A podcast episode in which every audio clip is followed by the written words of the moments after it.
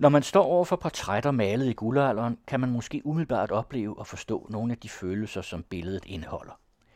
Men billederne gemmer ofte på flere oplevelser, som man kan få, når man hører historien bag maleriet og hører om de valg, som malerne har taget. Udtrykket kan nemlig ligge langt fra nutidens æstetik, der er præget af muligheden for det fotografiske snapshot. Det fortæller museumsinspektør Anna Skram Vejlby fra den Hirsprungske Samling til den anden radios Henrik Moral, hvor de ser på udstillingen fra den bedste side, portræt og følsomhed i guldalderen. Altså, det er en portrætudstilling, så vi har stort set kun portrætter med. Og der har vi en sektion, som handler om det, vi kalder for skudt omsorg, som er, når følelserne måske ikke kan ses i ansigtet, men de alligevel gemmer sig rundt omkring i portrættet. Det kan være i genstanden, eller det kan være i en berøring, hvis der er flere personer på billedet. Og det har vi et eksempel på her, med Eggersbergs portræt af Preben Bille Brahe, som var greve, og så hans anden kone, Johanne. Og det er et portræt, der er malet i anledning af deres bryllup. Mange portrætter bliver malet i forbindelse med store begivenheder, og der er bryllupper en vigtig ting. Så det er netop sådan et bryllupsportræt, vi ser her. Man kan ikke se på dem, at de lige er blevet gift, men det var altså anledningen. De er sådan ret neutrale at se på i ansigtet. Vi, vi kan ikke lige umiddelbart se, om de skulle være meget forelskede i hinanden. De kigger for eksempel ikke på hinanden. De har ikke rigtig kontakt, øjenkontakt eller noget. De har heller ikke rigtig øjenkontakt med os. De kigger sådan lidt forbi os på en måde. Så hvor er følelserne henne? Det har jeg spekuleret meget over, hvor følelserne er, fordi de må helt sikkert være der, for vi er midt i romantikken, hvor følelser er en vigtig del af det at være et dannet menneske. Så hvis ikke de var der, så er der et eller andet galt. Og så kan man jo gå på jagt, og det har jeg så gjort. Og i det her billede, der ligger det for eksempel i en meget sådan diskret berøring, der er mellem De sidder meget tæt, og, øh, og han har armen om hende. Og det er ikke fordi, der er så meget hudkontakt. Der er sådan en beskyttende arm rundt om ryggen på hende. Han hviler hånden på hendes stoleryg. Og det er så måske cirka det. Så er der nogle andre tegn i billedet, som handler om, hvem de er som mennesker. Han har en bog med fra sit meget store bibliotek. Han var en meget belæst mand. Og samtidig så var han også en rigtig dygtig herremand, en dygtig øh, landmand, kan man sige. Han var meget vældig blandt sine medarbejdere og, og drev sine godser med stor tæft. Det er også meget diskret, men han er sådan solbrændt på den nederste del af ansigtet og ikke i panden, fordi man går jo med hat på det her tidspunkt. Så han har ikke fået så meget sol i panden, men man kan se, at han er en mand, som opholder sig meget udendørs og har fået en måske lidt mere en sund kulør. Så der er de to tegn på, hvad den her mand består af. Han består af sit landbrug, og så består han af sin bogsamling. Og så har han altså giftet sig for anden gang. Hans første kone døde, men de nåede at få nogle sønner. Så her med andet ægteskab kan vi være ret sikre på, at det er et kærlighedsægteskab og ikke et fornuftsægteskab, for han har ligesom sikret affølgen til godset. Så Johanne her må han simpelthen have været lun på. Og øh, hun er noget yngre end ham, og vi kan da håbe, at hun også var lun for ham. Det er svært at se i billedet. Hun er fint klædt på og har fået diadem i håret og, og sidder så og syr på et eller andet fint håndarbejde. Det er svært at se. Hun har fingerbølle på fingeren, og så har hun et meget stort kashmir som måske har været lige så kostbart som hendes diadem. Det var simpelthen en luksusvare, som skulle transporteres hele vejen fra Kashmir-provinsen i Indien. Det er en virkelig prestigefuld genstand. Og dem ser vi i mange øh, kvindeportrætter, at øh, nogle gange har de ikke engang smykker, så har de bare deres meget, meget dyre sjal med. Man kan selvfølgelig også forestille sig, at det har været en praktisk ting i nogle måske lidt kolde stuer her før øh, centralvarmens opfindelse. Så, øh, så de har haft brug for at kunne lune sig lidt med lidt kashmir-uld. Så der er også noget omsorg i det, at han selvfølgelig sørger for, at hans kone har øh, nogle dejlige ting og holder sig varm. Og samtidig også en markering af, at de er rige. De er helt klart velhavende. Det har været et tegn, som alle på den tid har kunne aflæse, at Nå, hold da op, hun har virkelig fået det fine kashmir-sjal, som trods øh, fastlandsbæringer under Napoleonskrigen altså er nået frem. Men det er også meget moderne. Så der er også nogen, der har haft europæiske kopier. Det kan man måske ikke lige se, men man kan jo gætte på, at når det er velhavende folk, vi taler om, at det så er den ægte vare. Sådan et portræt, der kunne man også have siddet og strikket. Det kunne man, og det er i hvert fald gennemgående for mange af de kvinder, vi ser i guldalderens portrætter, og specielt i Eggersbergs portrætter, som det her er, at de har noget håndarbejde. Men der er en øh, klar markør af, hvilken klasse de kommer fra. Hvis man er adelig, så syr man, eller broderer. Noget, som måske ikke er så nyttigt, men som er fint håndarbejde. Og så er der borgerkvinderne, de strikker. Og de strikker som regel på strømper. Vi kan jo for eksempel se på Eggersbergs portræt af fru Schmidt, hvor hun sidder og strikker på en strømpe. Og fru Schmidt, hun var mindst lige så velhavende som hver adelsdame, og måske også en hel del mere, fordi det gik ikke nødvendigvis så godt for adelen på det her tidspunkt. Men fru Schmidt, hun havde penge, og havde jo sådan set ikke grund til at strikke strømper til familien, fordi hun kunne bare købe dem. Men hun er jo ikke kommet sovende til det som borgerfru. Det er jo også en del af moralen på det her tidspunkt, at man er arbejdsom. Og bare fordi man sidder og venter, som hun gør, måske på, at hun skal ud og køre og til selskab, så kan man godt gøre nyttetiden, så hun strikker på en strømpe. Og så er der for mig også et følelsesmæssigt element i det at strikke på en strømpe, nemlig at man strikker den jo til nogen. Det er jo ikke bare øh, noget, hun gør, fordi at hun skal holde sig beskæftiget. Der er også nogen, der skal have den. Og det kunne være hendes mand, eller børn, eller børnebørn, der trænger til varme strømper. Og det her er et tidspunkt, hvor industrialiseringen begynder at rulle også i Danmark. Den har været i gang i England i nogle år. Så der er begyndt at komme de her rygende skorstene rundt omkring i landskabet. Og der er også i Danmark en stor industriel strømpeproduktion faktisk, som fortæller os, at, øh, at hun havde virkelig gode muligheder for at købe strømper til familien. Og det betyder, at der på det her tidspunkt opstår den forskel, som vi også kender i dag, mellem det fabriksfremstillede og så det hjemmelavede, som ikke var der før, selvfølgelig før der var fabrikker. Og det giver også det hjemmelavede et følelsesmæssigt indhold, nemlig at man gør det, fordi man holder af nogen. Ligesom når bedstemøder i dag strikker trøjer til børnebørn og sådan noget. Det er sikkert dyrere at strikke en trøje end at købe den. så det er jo ikke det, det handler om. Det handler om, at det er strikket med kærlighed. Og det er også det, fru Schmidt gør her. Og så er det altid strømper, de strikker på. Jeg ved ikke, hvorfor det er sådan, men det må være, fordi det er en, en nyttig ting også. Det, så alle skal have strømper. Fine hvide uldstrømper, det, det strikker rigtig mange guldalder madammer på i portrætterne. Og så er der jo noget med hudkontakt. Når vi holder af nogen, så rører vi ved dem. Huden er enormt vigtig, og følelsen og følesansen hænger også tæt sammen. På bordet ved siden af hende, der ligger der et par handsker. Og de handsker, de handler om, at der er forskel på at være ude og på at være hjemme. Når man er ude, så tager man handsker på, fordi man skal beskytte sig mod omverdenen og, og ikke være i kontakt. Og måske endnu vigtigere, når man er hjemme, så tager man de handsker af. Vi har også andre eksempler hos Eggersberg, øh, det store familieportræt af familien Nathanson, hvor forældrene kommer hjem til børnene, så tager moren straks sine handsker af, fordi nu skal hun jo røre ved sine børn.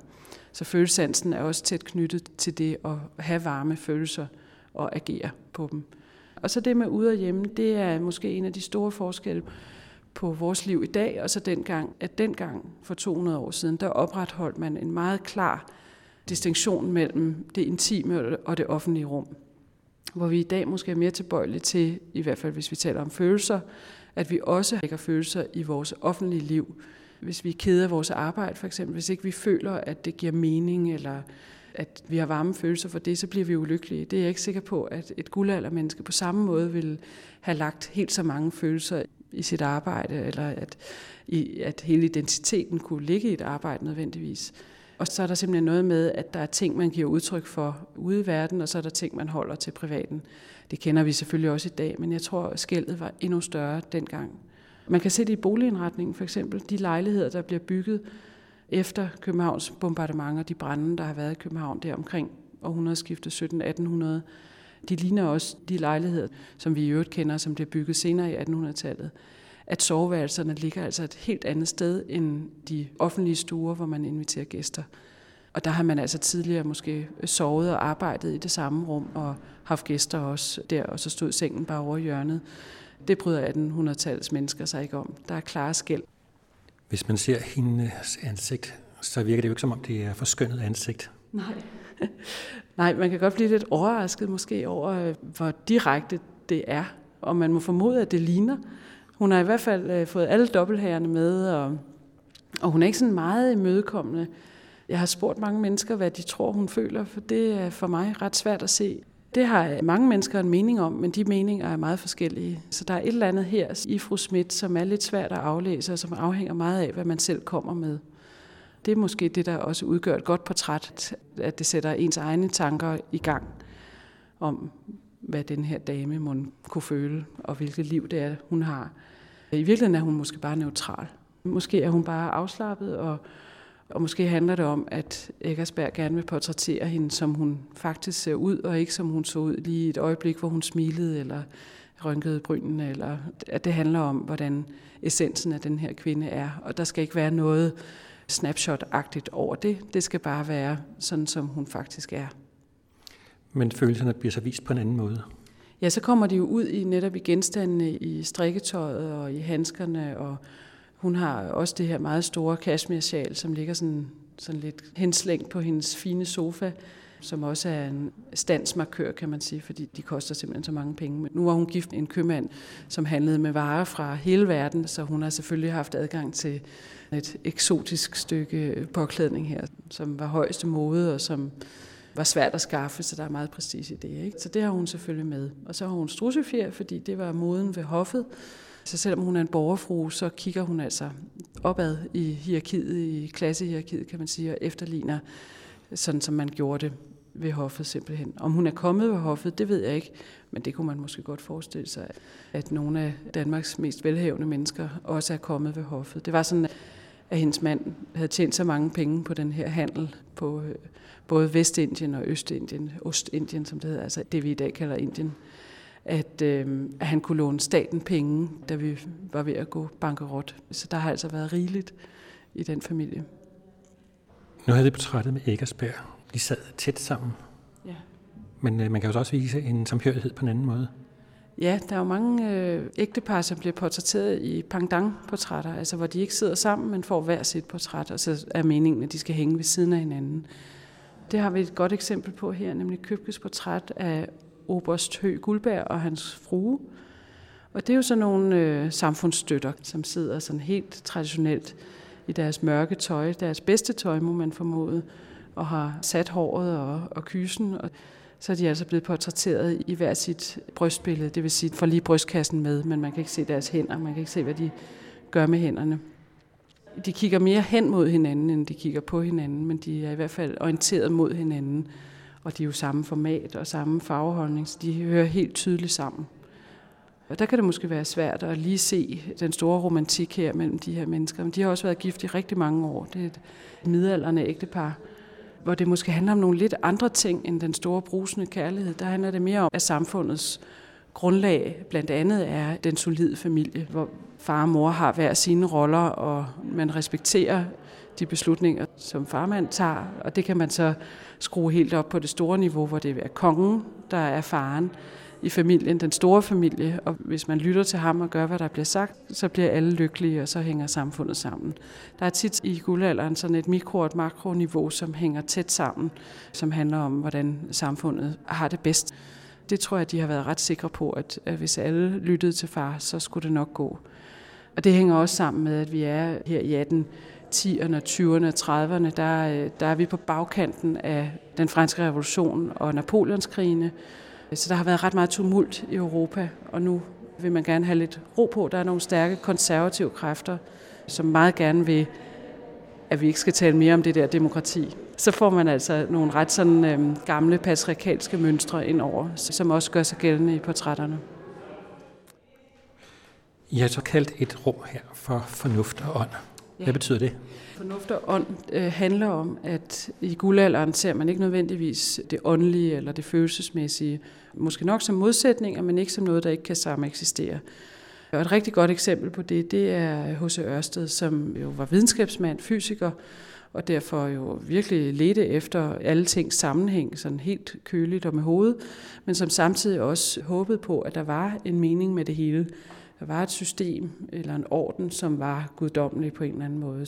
Hans store værk hedder Ånden i naturen, hvor man kan se de her systemer, som måske er udtryk for en højere orden end bare, at verden er tilfældigt sat sammen.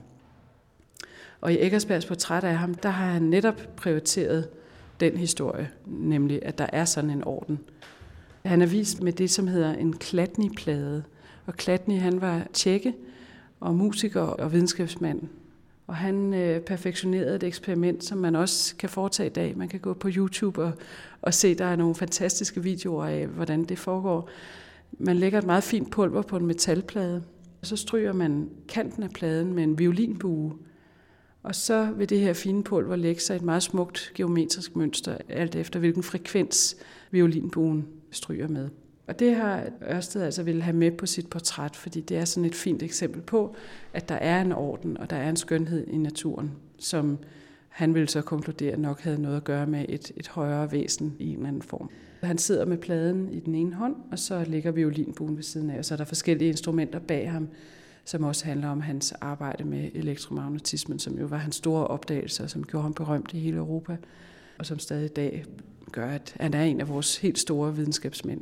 Og så er der det med følelserne. Det er et meget, øh, vil man måske sige, stift portræt. Han kigger ikke på os, han ser ud til siden sådan lidt mod det uendelige på en måde.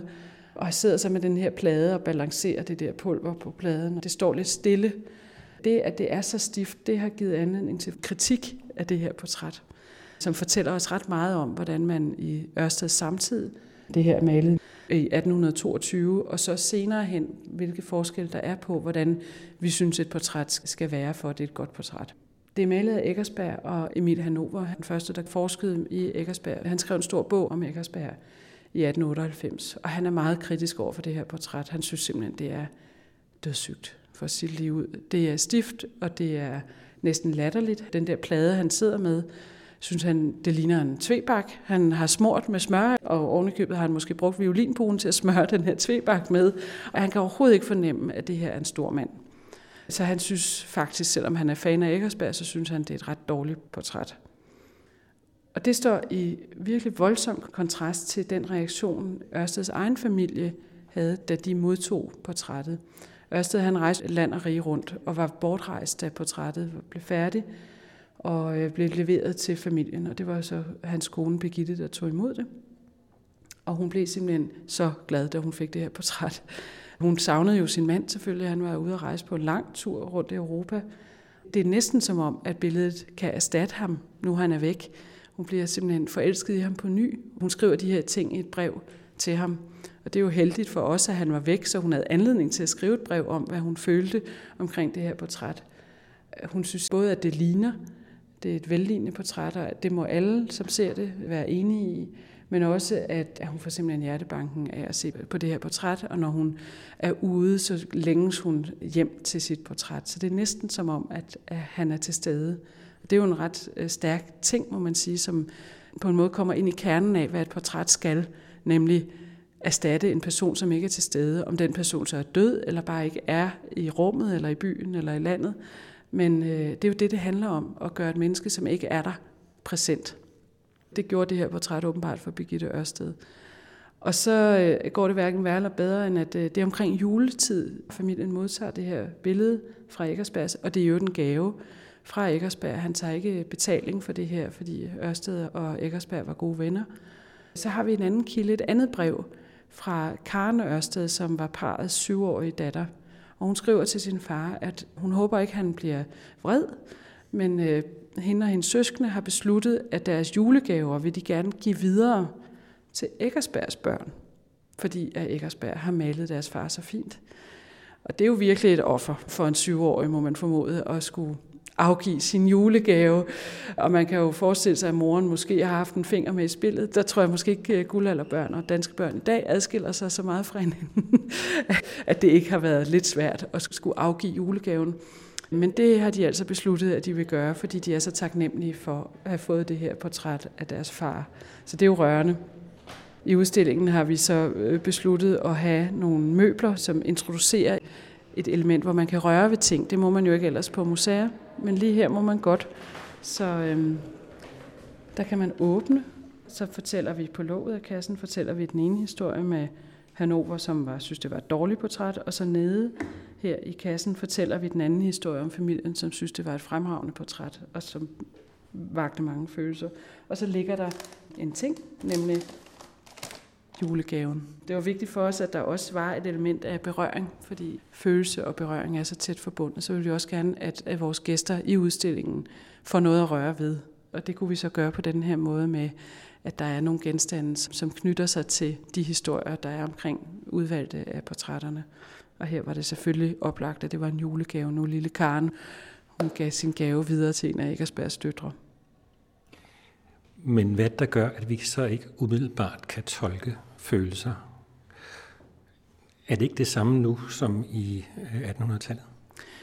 Altså jeg tror, der er sket et ret stort skred i, hvordan vi synes et godt portræt er fra dengang i 1820'erne, vi taler om, og så i dag. Der er nemlig sket det, at fotografiet blev opfundet i mellemtiden. Og ikke bare fotografiet, men også det hurtige fotografi, hvor vi kan tage et snapshot simpelthen. Og omkring det er der opstået en æstetik med, at vi kan godt lide et portræt, som giver indtryk af at være levende, være i bevægelse. At det ikke er det evige, det handler om, men nuet. At øh, vi kan mærke det her menneske, fordi bevægelsen på en eller anden måde er indbygget. Og det er det, et snapshot kan. Og et snapshot kan jo også give et portræt, hvor man måske i hvert fald giver indtryk af, at den, der er portrætteret, ikke har opdaget, at der bliver taget et billede. Og det ved man selvfølgelig rigtig godt, når man bliver malet, fordi man sidder trods alt model, og det tager lang tid, og man har også anledning til at tænke over, hvordan man gerne vil fremstille sig selv. Sådan vil det også være i dag, hvis man får malet et portræt selvfølgelig. Men der er, nogle, der er alligevel nogle andre ting på spil, som især Eggersberg måske er en god eksponent for, hvor det ikke handler så meget om, om du og jeg lige kunne tale med den her mand, eller føler os connected med ham. Det handler mere om, hvordan vil den her mand gerne fremstille sig selv, og hvad er essensen af den mand. Og det gør man altså ikke med et hurtigt smil eller en bevægelse. Det gør man med et ret afslappet ansigtsudtryk, hvor man kan se, hvordan han faktisk ser ud, når han ikke laver grimasser. Men også inkludere nogle af de ting, som er essensen af hans arbejde og hans virke. Og det er jo en gammeldags måde at gøre det på. Sådan har man lavet portrætter i århundreder, også før, før Eggersberg kom til hvor man inkluderer de her attributter, som det hedder, som er ting, der kan sige noget om den her person, så vi faktisk, hvis man sætter sig ind i det, ret præcis kan aflæse, hvad har det her menneske været optaget af, hvad har han arbejdet med. Og her er det meget tydeligt, at det er en fysiker, fordi han har sine instrumenter omkring sig. Og det er altså en tradition, der rækker langt tilbage, sådan i hvert fald til renaissancen, hvor man excellerede i den her form for portrætter. Og den lever stadig i dag, men den er ret sjælden. Altså man kan måske se det i portrætter af kongefamilien for eksempel, hvor man også i dag vil inkludere den slags genstande, der fortæller noget om personen, eller i portrætter af store mænd og kvinder. Der er lige blevet malet et portræt af Marianne Hjelved, hvor hun har sin håndtaske med. Det er et godt eksempel på det. Det er en ting, som karakteriserer hende, og som har været noget, som, som vi alle sammen tænker på. Marianne Hjelved, hun har sin håndtaske hos sig, så den skal selvfølgelig med på hendes portræt. Det er en gammel tradition, men du og jeg vil måske sådan med familieportrætter prioritere, at det var et, et mere levende billede, som var taget i en situation, som kan vække nogle minder om en god sommerferie, eller, eller den jul, hvor farfar var så godt humør, ikke? eller hvad det nu var. Den form for æstetik kendte guldalderens mennesker overhovedet ikke, fordi fotografiet var ikke opfundet på det her tidspunkt, og slet ikke det fotografi, som kan tage de hurtige billeder. Så der er sket sådan en helt konkret ting, som har forandret, hvordan man kan lave billeder. Vi kom ind i børneafdelingen. Ja, i familieafdelingen kan man sige, hvor det handler om forældre og deres børn, både deres småbørn og deres voksne børn, og så lidt om søskende også. Så der er nogle stærke familiestrukturer på spil her, som karakteriserer guldalderen i høj grad. At man har en varm og stærk familie, både når børnene er små, men også når de er voksne. Og nogle idealer, som vi på mange måder bekender os til stadigvæk i dag, selvom vi måske ikke lever helt så meget op til det som dengang. Jeg tror, at skilsmisseraten er formentlig stedet en hel del siden øh, starten af 1800-tallet. Og nu står vi og ser på et familieportræt af Albert Kykler, som er en lidt mindre kendt guldaldermaler, som boede i Rom en stor del af sit liv. Og vi er også i Rom med det her portræt. Det forestiller en yngre kvinde med sine to små børn, og så hendes lidt ældre mand, som sidder og læser et brev. Kvinden er klart hovedpersonen, fordi det her portræt det forestiller Elisa Paulsen, som var billedhuggeren Torvaldsens datter.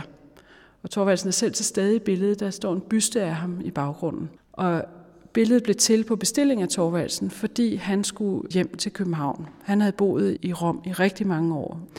Og nu havde han altså besluttet, at hans otium skulle være i København. Så han er ved at pakke sit værksted og sit hjem sammen for at tage tilbage til Danmark. Og der vil han altså gerne have et familieportræt af datteren og hendes øh, børn og mand. De skal blive i Rom, så der er noget adskillelse på vej her, som gør, at han får malet det her billede. Elisa, hun var datter af Torvaldsen, og så hans kæreste, de to blev aldrig gift. Han levede med den samme kvinde sådan on and off i rigtig mange år, og de fik flere børn.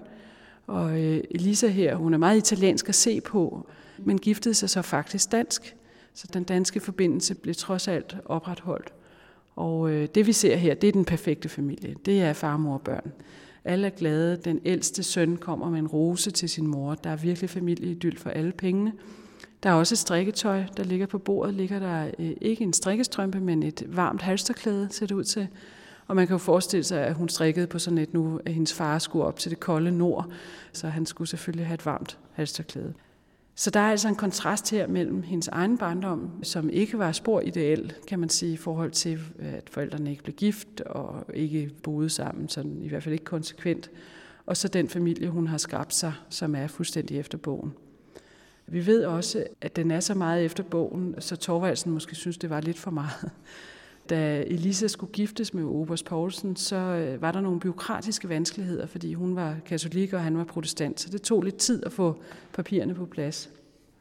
Og der ved vi fra et brev, at Thorvaldsen har foreslået Obers Poulsen, at øhm, de to kunne da så bare flytte sammen. Altså, de skulle nok blive gift, men de kunne godt øh, begynde deres samliv. Og hvis der så skulle komme børn, så ville der jo også komme orden på det, når først de blev gift. Og det bliver danske Obers Poulsen altså meget forarvet over, at hans kommende svigerfar kan foreslå noget så upassende.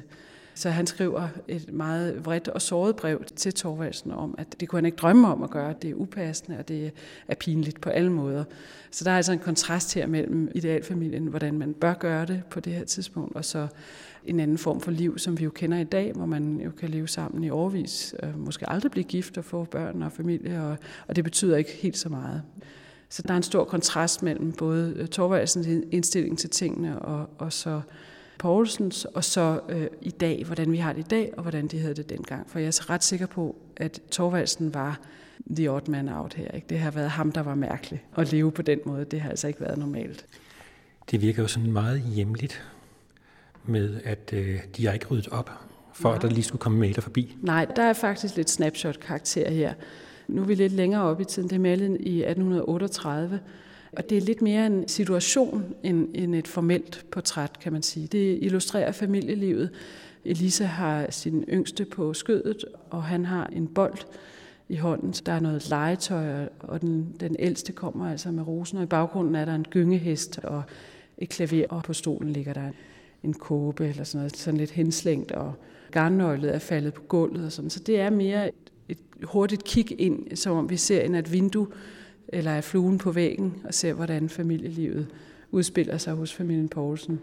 Det er selvfølgelig lige så opstillet som alle de andre, kan man forestille sig, men der er i hvert fald en æstetik omkring det levende billede, som bliver introduceret her. Og så øh, er følelserne, de er måske især findes igen i berøringerne. Hun har et godt tag i, i sin yngste, og så er også i genstanden den ældste, der kommer med den her blomst. Det kender vi også i dag at det at give nogen en blomst, det er et udtryk for stærke følelser. Hun har ikke helt øjenkontakt med sit barn. Det er i det hele taget noget af det, som vi ikke ser særlig meget i guldalderens portrætter, at nogen har øjenkontakt med hinanden. Det synes vi jo ellers i dag, så connecter vi ikke. Altså, de kunne også have øjenkontakt med os, som ser på billedet. Det har de nogle gange, men langt fra altid. Man må finde den der kontakt i nogle andre ting. Det er endda sådan, at, at faren i familien, der er slet ikke øjenkontakt, for han sidder og læser et brev. Så han er godt nok til stede i rummet, men hans ånd er helt klart et andet sted. Han er fordybet i måske en forretningsskrivelse eller sådan noget. Altså faren spiller måske ikke så stor en følelsesmæssig rolle i, i sådan en familie, som han vil gøre i dag. Så der er også en forskel på den gang og i dag. Vi har også i udstillingen taget lidt billeder fra det sene 1700-tal med. Og det er jo ikke guldalder, fordi guldalder det er måske sådan 1810 til 1850 i grove træk. Og her der ser vi på nogle billeder, som er malet sådan lige omkring århundredeskiftet, 1700-1800, eller øh, der er et andet eksempel her fra 1780'erne. Og de er kommet med, fordi vi gerne vil illustrere, hvordan guldalderen får ikke sine idealer ud af det blå. Der er selvfølgelig en tradition, som er startet tidligere. Det er næsten ikke blevet en tradition på det her tidspunkt, for det er stadigvæk nogle ret nye tanker, som øh, handler om, hvordan man ser på børn. Den helt store figur i det spil, det er Jean-Jacques Rousseau, som er svejsisk filosof, som skriver om, hvordan man bør opdrage børn, så de bliver gode og tilfredse borgere i et fornuftigt samfund. Og det er altså nogle bøger, som bliver vidt udbredt i hele Europa, og som får kæmpe konsekvenser for, hvordan, altså nu taler vi selvfølgelig om adelen og de velhavende klasser, det er måske ikke lige bondebørn, det handler om, men dem, som har ressourcer, de tager de her skrifter til sig. Og det er skrifter, der anbefaler, at børn øh, kommer ud i naturen, at de har tøj på, de kan bevæge sig i, at de ikke sidder kun i en skolestue med spanskrød over nakken, men faktisk selv går ud og opdager verden. Det er også bøger, som øh, antyder, at barndommen har en egen værdi, at det ikke bare er noget, der skal overstås, eller måske ligefrem overleves. Der børnedødeligheden har selvfølgelig været meget højere dengang. Men at der faktisk er noget værdi i selve den tid, som er værd at beskæftige sig med og dyrke. Og det betyder, at børn simpelthen pludselig spiller en rolle i samfundet på en helt anden måde, end man har set tidligere. Og forældre går langt mere op i at udtrykke deres følelser over for deres børn og dyrke forbindelsen med deres børn. Adelige kvinder begynder at amme deres børn selv, for eksempel. Det er jo sådan en meget stor forskel fra tidligere, hvor man ville hyre nogen til at, at sørge for den slags. Og her der ser vi på et portræt, som er malet af Jens Jul, som forestiller Elisabeth Nergård, en adelsdame, med sin ældste søn. Der er også en lidt snapshot-karakter. Hun har siddet med håndarbejdet, han er kommet løbende, han har en pisk i hånden, sådan en legetøjspisk. Så har han en snor i den anden hånd. Vi kan ikke se, hvad der er i den anden ende af den snor, men man kunne forestille sig, at der måske var en lille træhest eller noget. I hvert fald et stykke legetøj. Og han er lige kommet ind, sådan læner sig op af sin mor. Og igen, der er overhovedet ikke øjenkontakt mellem de to, fordi det handler mere om, at vi skal se deres ansigter. Så han kigger på os, og hun kigger lidt til siden. Men vi har en meget klar fornemmelse af, at der er varme følelser mellem de to. Det er vi ikke i tvivl om. Han er simpelthen fortrolig med sin mor. Han er ikke bange for hende, og han er også fysisk fortrolig med hende, og altså har den der tætte kontakt. Og det er naturligt for dem at være sammen. Han er i noget tøj, som vi i dag måske synes er meget fint, men det er egnet til at løbe rundt i. Så Rousseau er helt sikkert på spil her. Det er malet sådan lige omkring århundredeskiftet, sådan 1799-1800. Vi ved det ikke helt præcist, men der er det altså ved at slå igennem. Og nu er det her en adelsdame, og så går det selvfølgelig sådan, som det på en måde altid går, at de mindre fine mimer de fine. Så de her idealer omkring, hvordan børn skal opdrages, og hvordan man skal tage sig af sine børn i familien, elske sine børn og, og give dem muligheder, det forplanter sig i 1800-tallet ned i borgerskabet. Så vi også der kan se, hvordan der kommer en hel kultur omkring barndommen, som er meget stærk. Der kommer børnelitteratur for eksempel. H.C. Andersen er et godt eksempel på det. Man kan diskutere, om hans eventyr helt er for børn, men, men de er i hvert fald øh, skrevet med børn i tankerne. Og det ser man i det hele taget i hele Europa, at der kommer børnelitteratur, og børn spiller en vigtig rolle i alle menneskers liv, og er også med til at skabe den solide familie, som er grundlaget for det solide samfund. Der har børnene helt sikkert deres rolle at spille. Kirkegaard siger, at kvinder først bliver rigtige kvinder, når de bliver mødre.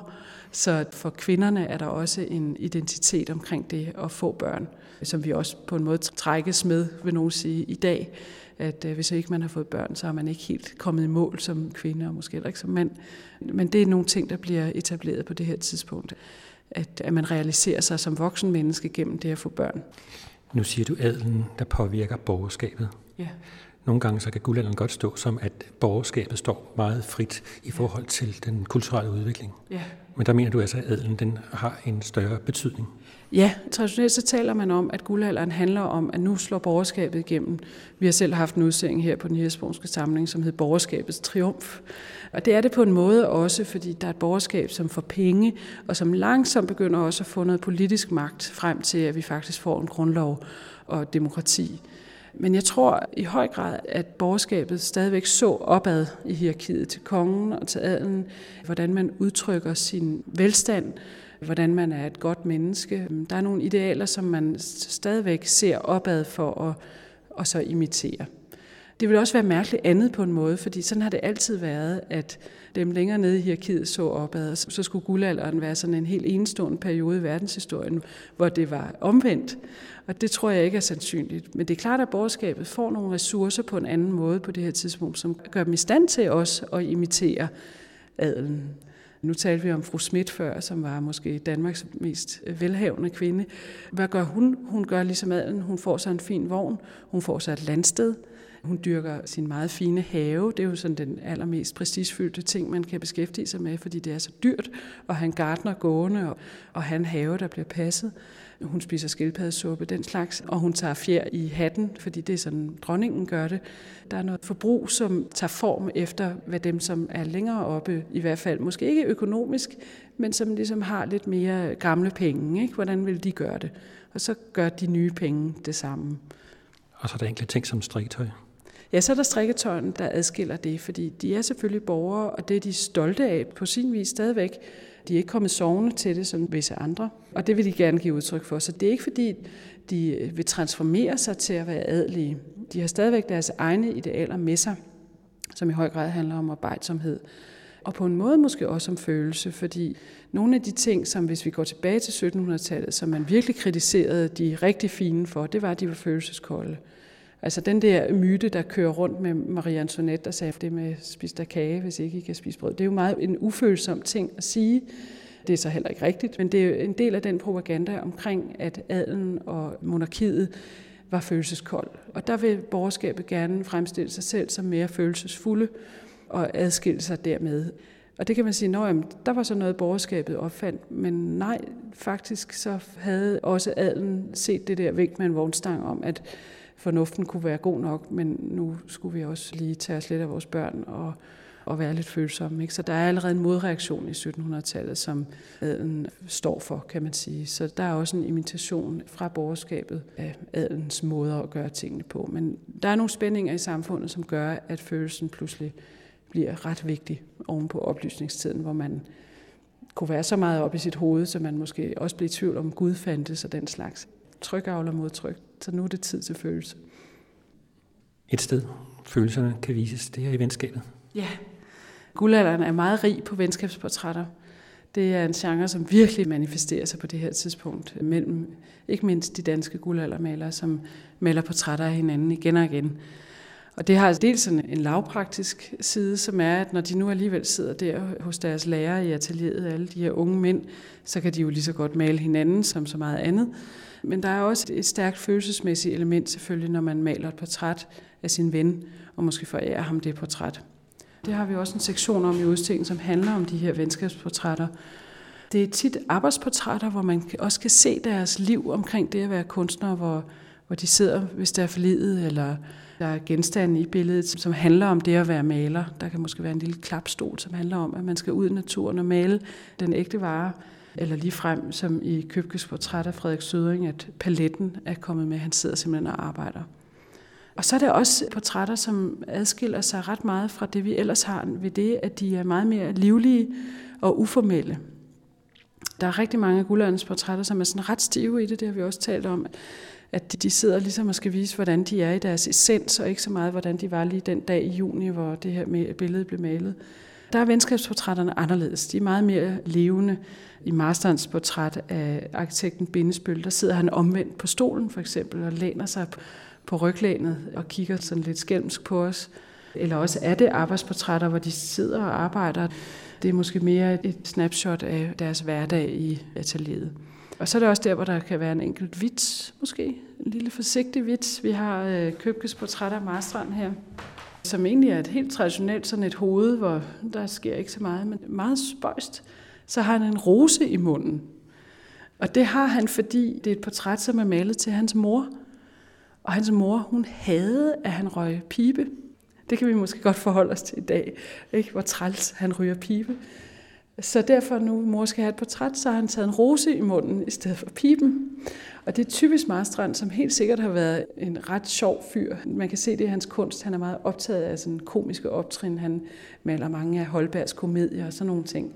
Hvis ikke han havde rosen i munden, så ville man ikke kunne se, at der var noget humor på spil her. Det er ikke, fordi han griner eller gør nogle grimasser.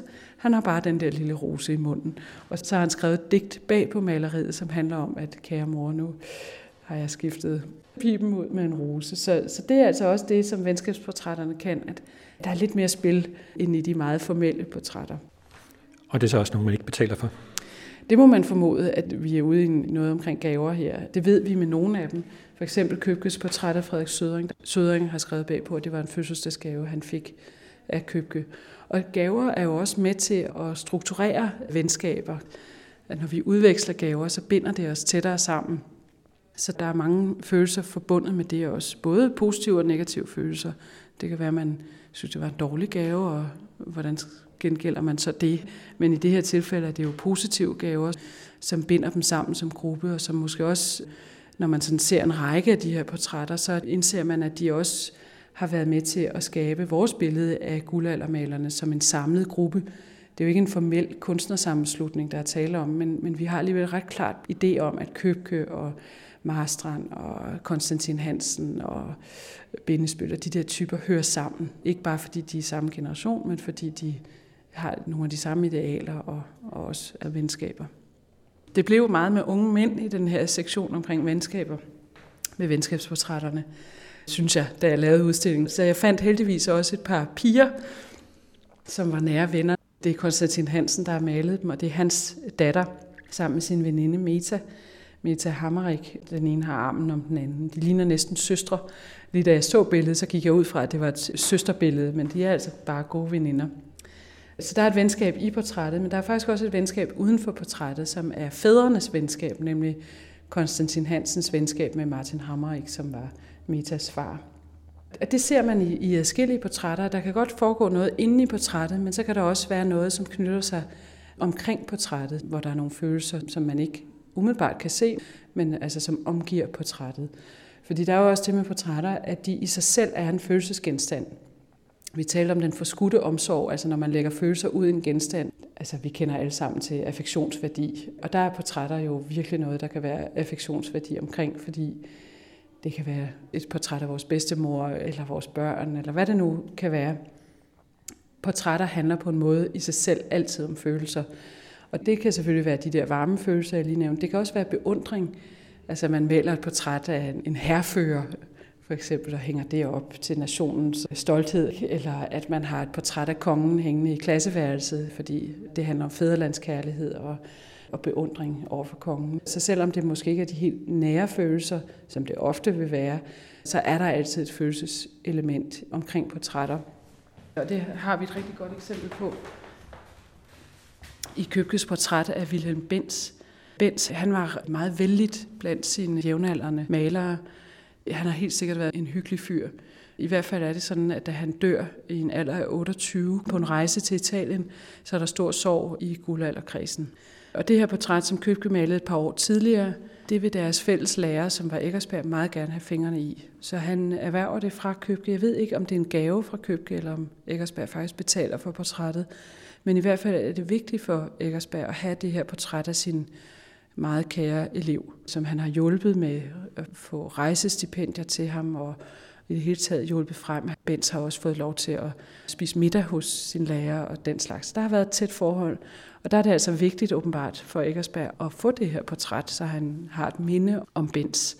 Og det er også et portræt, som bliver kopieret af nogle af de yngre guldaldermalere, fordi det jo så hænger i Eggersbergs atelier, så når han underviser, så er det en af de ting, man kan kopiere som øvelse. Så her er et portræt, som er fuldstændig nøgtern, kan man sige. Der sidder bare en mand. Han har øh, en såkaldt malestok, som er sådan en pind, man kan støtte på ladet, når man skal male de helt fine ting. Så kan man støtte hånden på pinden, så man ikke kommer til at tvære noget ud. Men det er det eneste tegn på, at øh, portrættet forestiller en maler. Men så er der altså historien omkring portrættet, som jo egentlig ikke har noget med selve billedet at gøre. Det har noget at gøre med, hvad der skete omkring billedet, omkring det her menneske. Og det er jo en gennemgående ting selvfølgelig for portrætter, at så får de en historie og nogle omstændigheder, som gør, at de bliver lavet med betydning og følelse. Det er også et vigtigt element i den her udstilling, at genstanden i sig selv er bærer af følelser. Hvis man sammenligner med et historiemaleri, så vil man jo ikke forstå historiemaleriet, medmindre man har historien bagved. Altså man kan sige, det gælder jo for kunst i almindelighed. Jo mere man ved, jo mere forstår man. Når man sætter sig ind i tingene, så åbner det sig også for en. Men på en måde virker det mere påtrængende måske med portrætter, hvor man måske kan faktisk gå forbi det og slet ikke opdage alle de historier. Mens hvis du ser et stort slag på et, et historiemaleri, så det kan godt være, at du ikke lige ved, hvad det slag handler om, men du kan godt se, at der er en fortælling her, som vimmer noget. Ikke? Hvor sådan et portræt, hvor vi bare ser en mand i jakke og slips, at altså, nå ja, ikke? Og det er jo en af udfordringerne, også ved at lave en portrætudstilling, at det kunne hurtigt blive sådan en forbryderalbum, ikke? Hvor, hvor der bare hænger det ene hoved efter det andet, ikke? og gab, hvad skal vi med det? Så det er jo også vigtigt at få fortalt de der historier. Og måske også få gjort opmærksom på, at selvom vi på en måde synes måske, nu er moden ikke lige sådan i dag, men hvis vi nu gav ham en t-shirt på i stedet for, så ville vi sagtens kunne møde sådan en mand på gaden i dag. Og det er på sin vis jo rigtigt nok, fordi de går rundt i et København, øh, som på mange måder ligner det København, vi kender i dag. Men der er jo også kæmpe forskel, og det er også et af projekterne med den her udstilling, at få gjort folk opmærksom på, lige tænke en ekstra gang.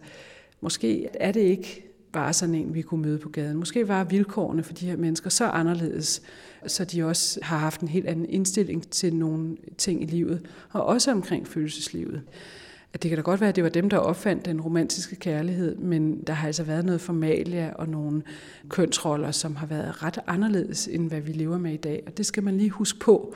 Så jeg håber, at vi har fået lagt nok øh, bremseklodser ind i den her udstilling, hvor man lige stopper op og tænker igen, okay, nå, nå ja, det var sådan, det forholdt sig. Så ser jeg lidt anderledes på det her portræt. Så det med den umiddelbare, man går bare ind, og så oplever man, og det er sådan et spejl, som man lige kan kigge ind i. Ja. Det er noget, man skal væk fra. Ja, jeg, jeg synes i hvert fald, det er værd lige at, at tænke en ekstra gang. Det er lidt svært for et museum at sige, øh, nej, du kan ikke bare forstå det umiddelbart. Det, det vil vi alle sammen gerne, at jamen, du kan bare gå ind fra gaden, og så er du bare med. Og det kan man også. Det er også helt legitimt, at man fortæller sine egne historier om, hvad føler det her menneske, og hvad er det, der foregår. Det er jo sådan, vi i det hele taget forstår følelser hos andre mennesker. Det er måske ikke så meget et ansigtsudtryk. Det er langt mere i, vi prøver at sætte os i deres sted, dem vi ser på. Hvordan vil jeg have det, hvis jeg var i den persons sko? Men skoene er bare lidt anderledes i guldalderen, så det skal man have med. I hvert fald, hvis man er interesseret i at forstå det her specifikke menneske, og ikke kun sig selv. Det kan man jo godt bruge det til, bare at forstå sig selv bedre. Hvordan vil jeg have det, hvis mit barn var dødt, eller hvis øh, jeg lige var blevet gift? Det kan vi alle sammen bruge til noget, men vi tilføjer så til dem, der har lyst, også de rigtige historier, kan man sige, om hvordan de mennesker faktisk kunne have haft det. Udsendelsen var tilrettelagt af Henrik Moral og er en del af serien Museer skaber viden. Man kan finde en liste over de værker, der er omtalt i udsendelsen på den anden radios hjemmeside.